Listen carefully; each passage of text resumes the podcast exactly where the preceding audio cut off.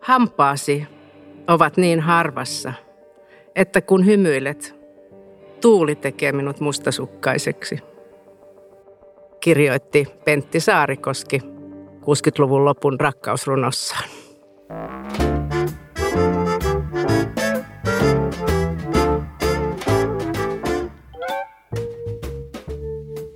Tämähän on Kustannus Oy Duodeckimin julkaisema Mieletöntä Anja Snellman podcasti. Ja minä olen kirjailija ja terapeutti Anja Snellman ja tänään mulla on ilo kutsua vieraakseni psykologia, kouluttaja, psykoterapeutti Katja Myllyviin. Tervetuloa Katja. Taas Kiitoksia. kerran. Sä olet ollut täällä aikaisemminkin, mutta nyt me puhutaan sen ihan uusimmasta tietoteoksesta Mustasukkaisuus. Ja aikaisempia teoksia, joista osaa olemme täällä podcastissakin aikaisemmin osissa käsitelleet, on tämmöisiä muun muassa kuin Peace, selviytymisopas nuorten vanhemmille ja sitten vapaaksi viiltelystä. Tärkeä kirja sekin ja tunne tunteesi, häpeänhoito. Näistä olemme joistakin puhuneet. Mutta mikä vei nyt kirjoittamaan mustasukkaisuudesta?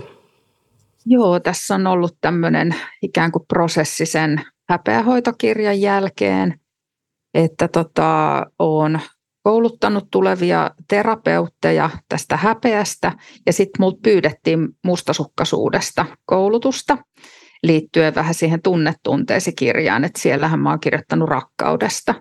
Ja tota, sen myötä sitten aloin aiheeseen perehtymään ja hokasin, että tämähän on tosi mielenkiintoinen aihe ja tuo tavallaan sitten näitä ikään kuin meidän synkempiä puolia myös tämä mustasukkaisuus esiin.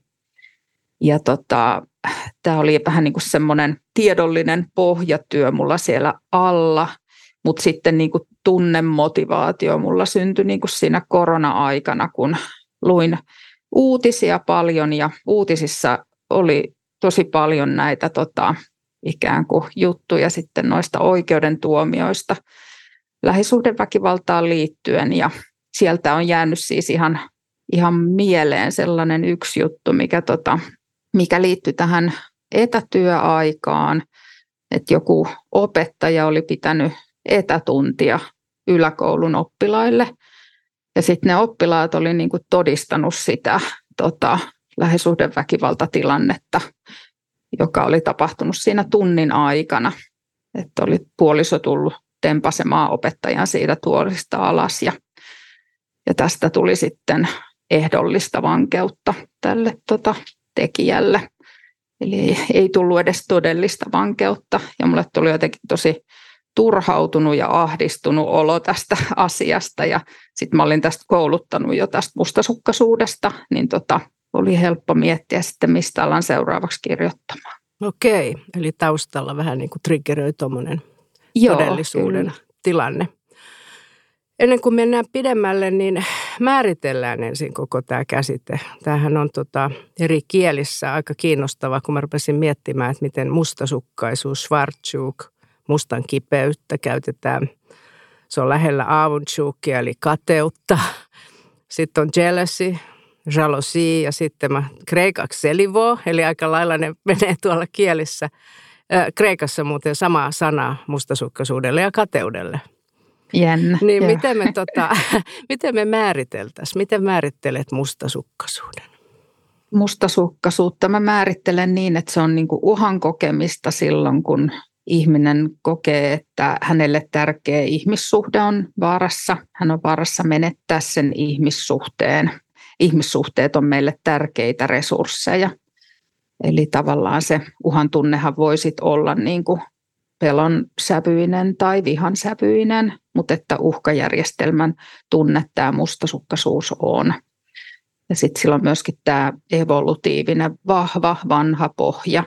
Eli tosiaan me ollaan laumaeläimiä ja muut, muut laumajäsenet on meille tärkeitä ihan hengissä pysymisen kannalta, mutta myös niin kuin tavallaan kukoistamisen ja hyvinvoinnin kannalta, niin tota, sillä tavalla ajatellen myös on ymmärrettävää, että mustasukkaisuus on tosi intensiivinen ja voimakas tunne.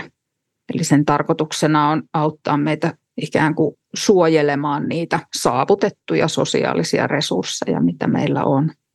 Ja varmaan toi, mitä mainitsit, että se on tästä intensiivisyydestä, niin lienee yksi syy, miksi mustasukkaisuus on kiehtonut taiteilijoita. Mietin kuvataiteilijoita, ehkä musiikkiakin on klassisen musiikin puolella, puhumattakaan sitten kevyestä tai rockista löytyy mustasukkaisuutta, tangoa, dilailahia ja tota, sitten violetin värisiä maalauksia, jotka pitää sitä violettia muuten mustasukkaisuuden värinä joskus kun kyselee, koska totta kai se on aika, aika hurja sekoitus punasta ja sinistä ja ties mitä. Ja sitten on tietysti näistä, kun puhuit aluksi tästä rikoksiin ja parisuhteeseen liittyvästä väkivallasta ja mustasukkaisuudesta, niin näähän on dekkareiden ja thrillerien kestoaiheita niin kirjallisuudessa kuin sitten sarjoissa ja elokuvissakin. Ja ihan viimeiseksi tulee mieleen tämmöisen ranskalaisen Catherine Milleen romanisarja ja tästä viimeisin osa joka oli nimeltään mustasukkaisuus, niin herätti aikamoista kohua Ranskassa, kun hän kuvasi kohtaamaansa parisuuden väkivaltaa elämänsä aikana ja, ja näkemäänsä sellaista. Eli tämä mustasukkaisuus tunteena on myös niin kuin, paitsi että se on kaikkea tuota, mitä mainitsit, kun perustelit tai määrittelit sitä, niin se on tunteena niin, niin jollain tavalla intensiivinen ja ristiriitainen, että se on kiehtova myös myös siellä fiktion puolella, mutta sä mainitsit tuossa jo evoluution ja sä sanotkin tuossa kirjassa alussa, että sä lähestyt tässä teoksessa mustasukkaisuutta kognitiivisen psykologian, kehityspsykologian ja evoluutiopsykologian viitekehyksistä päin, niin mitä nämä painotukset tuo tähän kirjaan? Millä tavalla ne tuo siihen sävyjä?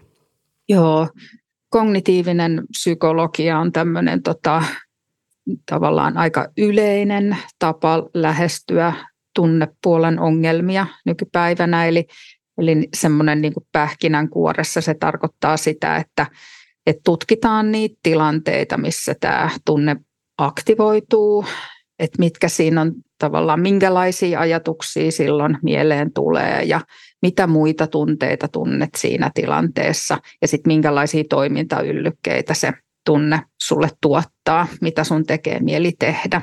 Eli se on tavallaan se tähän hetkeen keskittyvä käsitteellistäminen. Ja sitten kehityspsykologia taas tuo sitten niin kuin sitä vähän niin kuin historiaa siihen mukaan. Se auttaa tässä itseymmärryksessä ja itsemyötätunnossa on tärkeää jotenkin ymmärtää, että minkä takia just näitä ajatuksia ja just näitä pelkoja mulla tässä tilanteessa herää, niin monesti niin kuin siihen saadaan vastauksia, kun kurkataan sinne elettyyn elämään sekä sinne lapsuuden maisemaan että sitten elettyihin parisuhteisiin. Ihminen on oppivainen, eli kaikki pelot on opittu siellä elämän varrella. Ja monesti niin kuin sille säätelylle, säätelykyvylle, niin sitä auttaa se, kun ikään kuin hokaa sen oman logiikan siinä omien tota, näiden yllykkeiden takana.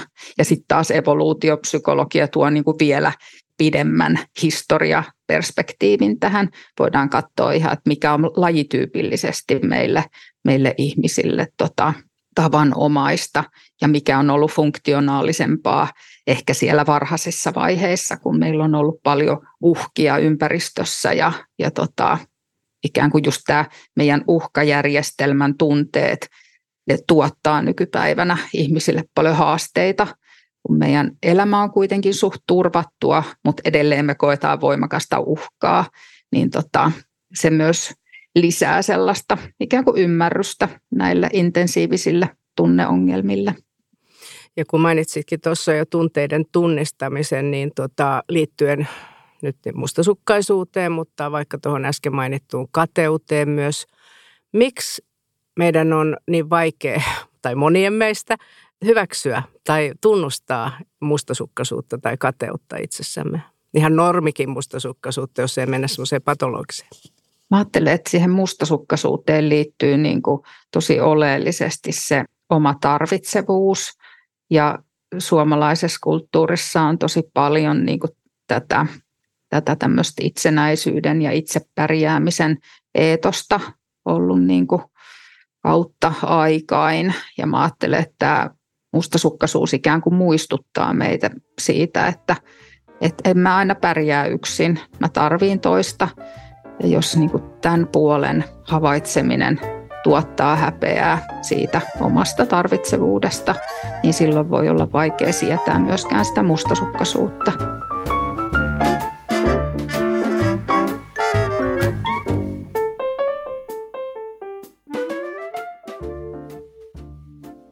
Niin kuin tässä on käynyt jo ilmi, niin tässä kirjassa sä käsittelet mustasukkaisuutta nimenomaan osana parisuhdetta. Ja jos ajattelee meidän kaipuita, mitä me tunnetaan kohtaa parisuhdetta, niin me ehkä kaivataan turvallisuutta ja moni meistä myös intohimoa sen ohella ja sitten me kaivataan seikkailua, mutta myös niitä rutiineja, arkirutiinejakin. Nämä on tietysti keskenään aika ristiriitaisia asioita. Sä puhut tuossa myötätuntoisesta rakkaudesta tai sen liittymisestä, tai että se on perusta parisuhteelle. Psykologi Elaine Hatfield ja kollegansa Robert Sternberg, ne määrittelee näitä rakkauden perustuksia aika tota, hienoilla tavoilla. Kerro vähän enemmän näistä myötätuntoisen rakkauden asioista. Joo, näitä rakkausteoreetikkoja tosiaan tota, on enemmänkin, mutta nämä kaksi tähän tota, otin mukaan.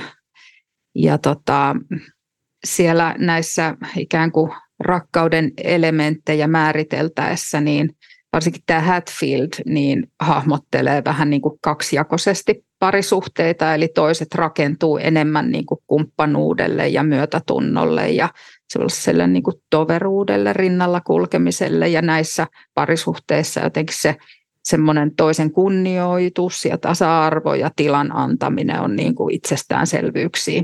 Ja sitten on niin toiset parisuhteet, jotka rakentuu sille intohimolle ja seksuaaliselle vetuvoimalle ja, ja varsinkin niin kuin nuoruuden suhteet on monesti tällaisia intohimon sävytteisiä. Ja just näissä intohimoisissa suhteissa on loogisesti enemmän myös tätä mustasukkaisuutta. Että tota, ihmiset tosiaan monesti toivoo, että suhde olisi sekä myötätuntoinen että intohimoinen, mutta tämä Hatfield on sitä mieltä, että todellisuudessa suhde painottuu aina jompaan kumpaan. Eli tota, ei voi tavallaan saada kaikkea, mutta jonkunlaista tasapainottelua ihmiset varmaan tässä tekee. niin varmaan. Tota, uh, voitaisiin puhua hetki noista kiintymyssuhteista ja ylipäänsä varmaan monelle on tuttu kiintymyssuhdeteoria. Ja sä puhut siitä, että miten omat läheiset ja lapsuuden kiintymyssuhteet voi vaikuttaa myös tähän mustasukkaisuuteen. Tämä on hyvä muistaa myös, mitä äsken sanoit tuosta sen oman tarvitsevuuden myöntäminen, miten tärkeää se onkaan myös tämän vahvan tunteen kanssa. Mutta miten tota, Miten sä voisit lyhyesti määritellä nuo kiintymyssuhdemallit, jotka on aika keskeisiä? Joo, se ikään kuin se kiintymyssuhdeajatus lähtee siitä, että me opitaan niin kuin tämä suhteessa olo toiseen siellä meidän ihan ensimmäisissä tärkeissä ihmissuhteissa, eli hyvin pienenä. Pienenä tota, taaperona me jo opitaan sitä, että miten me saadaan pidettyä yhteys toiseen. Eli miten meidän niin kuin, pitää ehkä muuntautua ikään kuin suojataksemme itseämme siltä yksin jäämiseltä. Ja jotenkin näille elementeille sitten rakentuu erilaiset, erilaiset kiintymystyylit. Mutta niin ne kaksi oleellista kysymystä sen kiintymyssuhteen rakentumiselle on niin kuin se, että, että miten mä opin ajattelemaan itsestäni. Olenko ihminen, joka on rakastettava, jonka kanssa halutaan olla, johon halutaan kiintyä ja minkälaisia muut ihmiset on Tämä on tämä toinen iso kysymys. Onko ihmiset hyvän tahtoisia, onko he luotettavia, jättääkö he mut yksin silloin, kun mä oon heikoilla ja tarvitse dimmillani. Eli tällaiset kysymykset aktivoituu sitten uudelleen, kun me mennään parisuhteeseen, missä me päästetään joku meidän lähelle, tai ainakin herää se kysymys, että nyt pitäisi päästä toinen lähelle, että minkälaisia uhan kokemuksia tavallaan se läheisyys itsessään herättää. Niin nämä ikään kuin uinuneet kiintymyssuhteet herää henkiin siinä sen tota, uuden läheisen ihmissuhteen myötä. Millä tavalla ja missä vaiheessa ää, voi niin kuin tunnistaa, ehkä mä nyt sanon toisessa ää, ihmisessä semmoisen vähän patologisen mustasukkaisuuden tai ehkä sellaiseen, joka sitten saattaa olla parisuhteessa jo vahingollinen? Joo, tämä liukuma on, on tota hyvä kysymys ja, ja, tota, ja tämä on vaikea käytännössä, että kun ajattelee, että, että se rakkaushan myös tekee sen, että me nähdään toinen ihminen niiden vaaleanpunaisten silmälasien läpi. Meillä on paljon niin halua ymmärtää toista. Kumppani yleensä kertoo myös omista traumaattisista kokemuksistaan, jolla me voidaan tavallaan ymmärtää sitä toisen käyttäytymistä.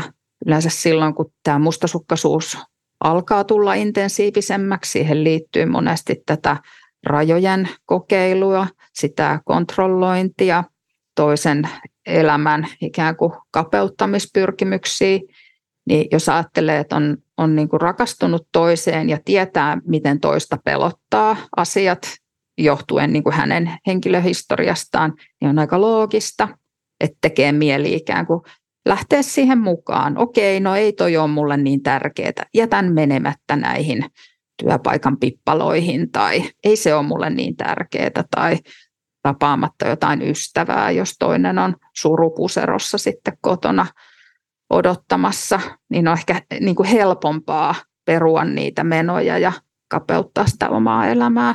Mutta mä ajattelen, että just se tärkeä viesti tässä kirjassa on se, että koita pitää kiinni siitä omasta elämästä.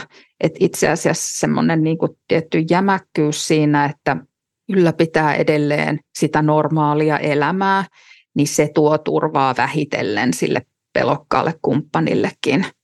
Että tota, tavallaan tämä oman elämän rajoittaminen, niin se voimistaa sitä mustasukkaisuusyllykkeitä jatkossa enemmänkin. Siinä on tämä sama efekti kuin näissä ahdistushäiriöissä, jotka ohjaa ihmistä ikään kuin eristäytymään, jättäytymään pois pelottavista tilanteista. Ja mitä enemmän niin kuin alkaa välttelemään hankalia tilanteita, niin sitä pienemmät uhkatekijät jo synnyttää sitten sen ahdistuksen. Eli olisi tärkeää tässäkin niin kuin ikään kuin mennä sinne epämukavuusalueelle ja harjoitella sitä pelon sietämistä. Vähitellen se sitten laantuu, mutta siihen tarvitaan aikaa. Mä ajattelen, että mitä, mitä niin kuin vaikeampia ihmissuhdekokemuksia on taustalla, niin sitä luontevampia ne pelotkin sitten on, tai että niitä vaan tulee. Ja tota, aika ja kärsivällisyys on se, mitä niin tarvitaan. Sä sanoit, että se liukuma on vähän semmoinen ehkä hähmänen, että missä vaiheessa se ja se on hidaskin, milloin se ehkä toisen kontrolli omasta elämästä tai ne, että rajaamiset alkaa tuntua. Mutta jos joku katsoo tällaista tapahtumasarjaa, vaikkapa hyvä ystävä viereltä, niin mitä sä sanoisit, että miten semmoiseen voi puuttua, jos näkee, että toinen alkaa olla yhä enemmän ja enemmän pinteessä, eikä tule eikä oikein vastaa enää viesteihinkään? Nämä on kyllä tosi hankalia, mutta kyllä mä ajattelen, että se mitä voi tehdä niin on se, että sanoo siitä omasta huolesta, ikään kuin kuvaa sitä muutosta, mitä itse näkee ja tuo sitä esiin ja ikään kuin näitä ikään kuin niitä vaaranmerkkejä, mitä, minkä suhteen se parisuhteessa oli ja ehkä vielä haluaakin sulkea silmiään, koska sitten joutuisi ikään kuin näkemään niin paljon ikävää siinä tilanteessa, niin tota, mä ajattelen, että siinä se ystävyys myös punnitaan. Että joskushan me joudutaan sanomaan ystäville asioita, mitä heidän on vaikea vastaanottaa. Että kaikki ei ehkä sano, mutta tota, ajattelen, että se on, se on kyllä tärkeää, se rehellisyys.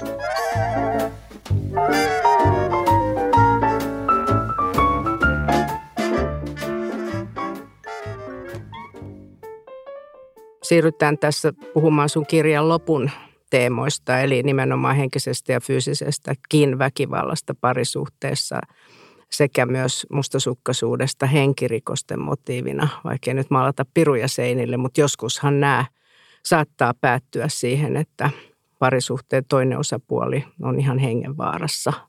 Kyllä. Tota, minkälaisia ne persoonallisuuden piirteet voisi olla, jotka lisää tämmöisen väkivaltaisen käyttäytymisen riskiä parisuhteessa?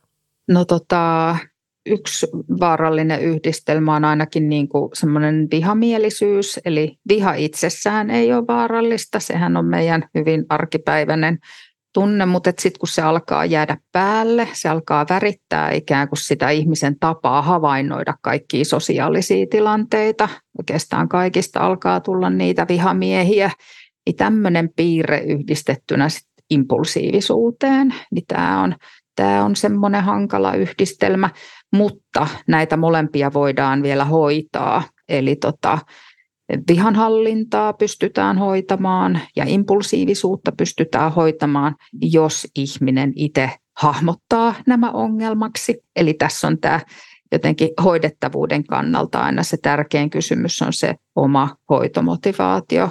Että joskus tämmöisissä siis mustasukkaisuus- ja parisuhdepulmissa niin tota, tapahtuu semmoista, että ihminen menee sitten ikään kuin puolison pyynnöstä hoitamaan tätä ongelmaa, mutta tota, se ei lupaa kovin hyviä hoitotuloksia, ellei ihminen itse tavallaan niin kuin koe tätä, tätä piirrettä pulmaksi.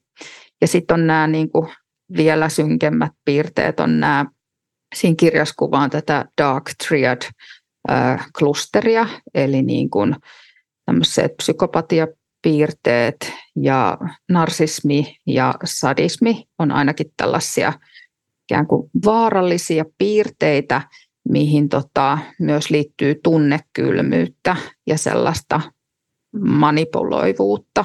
Eli tota, että silloin jos muut ihmiset on niin kuin pelkkiä pelinappuloita eikä he herätä enää niin kuin tunteita yksilössä, niin se on tietenkin vaarallinen yhdistelmä.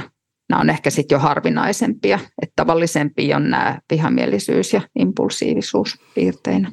No noi pahan kolmion piirteet, niin ne on tietysti juuri niitä, jossa se ihminen itse ei ehkä niin kuin mitenkään tunnista sitä itsessään, mutta jos on tällainen, niin kuin, mistä puhuit tämä, sanotaanko lievemmällä tavalla, mutta kuitenkin vahinkoa aiheuttavalla tavalla, niin kuin mustasukkainen tunnistaaksi ihminen sen, että alkaa nämä vihamieliset aatokset pyöriä ja muuta, että se on tietysti oleellista sitten se hoitoon hakeutumisen kannalta, että jos ei itse tunnista, ei tunne sitä motivaatiota ollenkaan.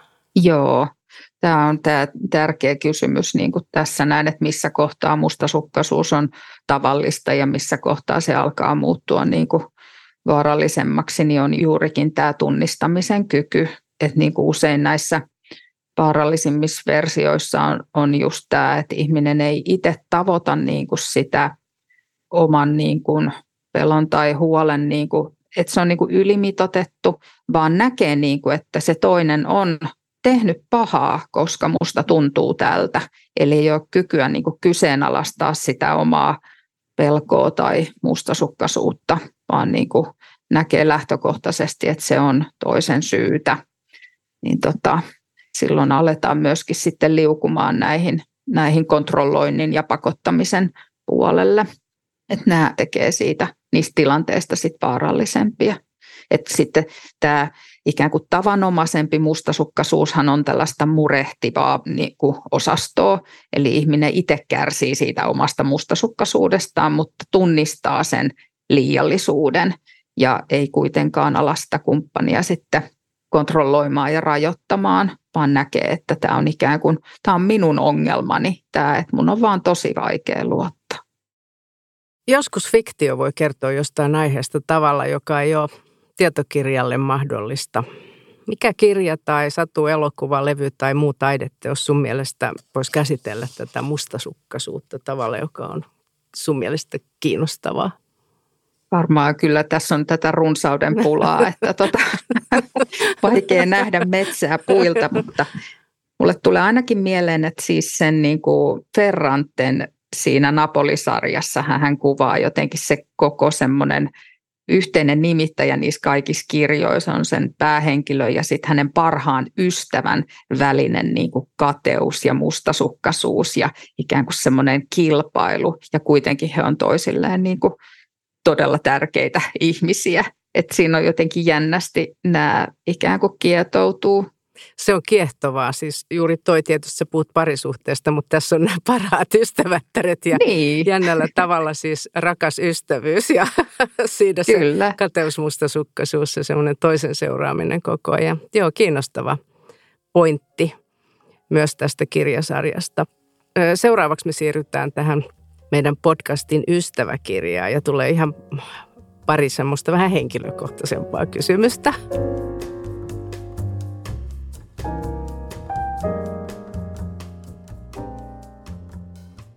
Ensimmäisenä sä voisit vaikka vastata siihen, että onko sä itse joskus tuntenut mustasukkaisuutta?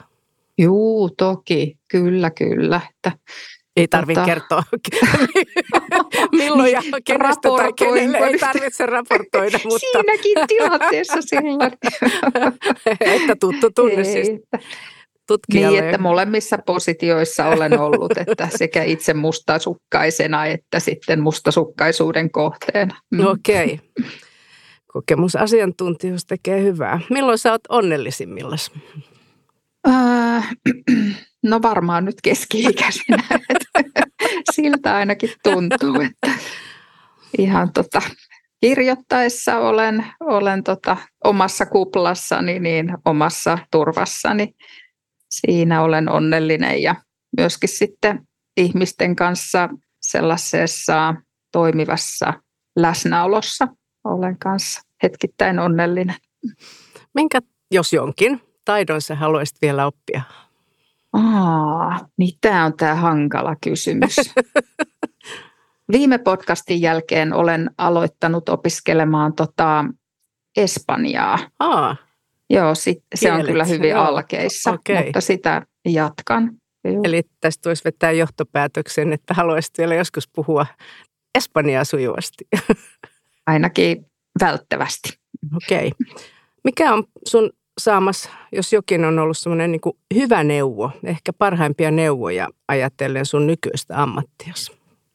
Niitäkin on varmaan paljon, mutta tota, yksi on ainakin semmoinen, minkä meidän, tota, mä oon käynyt siinä Integrumin psykoterapiakoulutuksen silloin aikoina, niin meidän kouluttaja Juhani Laakso sanoi, ja tämä on myöskin sitten dialektisessa käyttäytymisterapiassa sellainen semmoinen ikään kuin peruslähtökohta, että tota, ihminen toimii, toimii niin hyvin kuin hän voi ottaen huomioon hänen geeninsä, hänen lapsuutensa, hänen eletyn elämänsä ja ne tiedot ja taidot, mitä hänellä siinä hetkessä on. Että on tämmöinen jotenkin aika armollinen ajatus ihan liittyen myöskin näihin tota, meidän synkkiin puoliin. Niin tota, tästä mä oon tota, ammentanut. Okei, tämä sopii hyvin myös tämän podcastin loppuun tämä armollinen neuvo. Kiitos Katja, että sä olit vieraana puhumassa mustasukkaisuudesta mun kanssa tänään. Kiitoksia.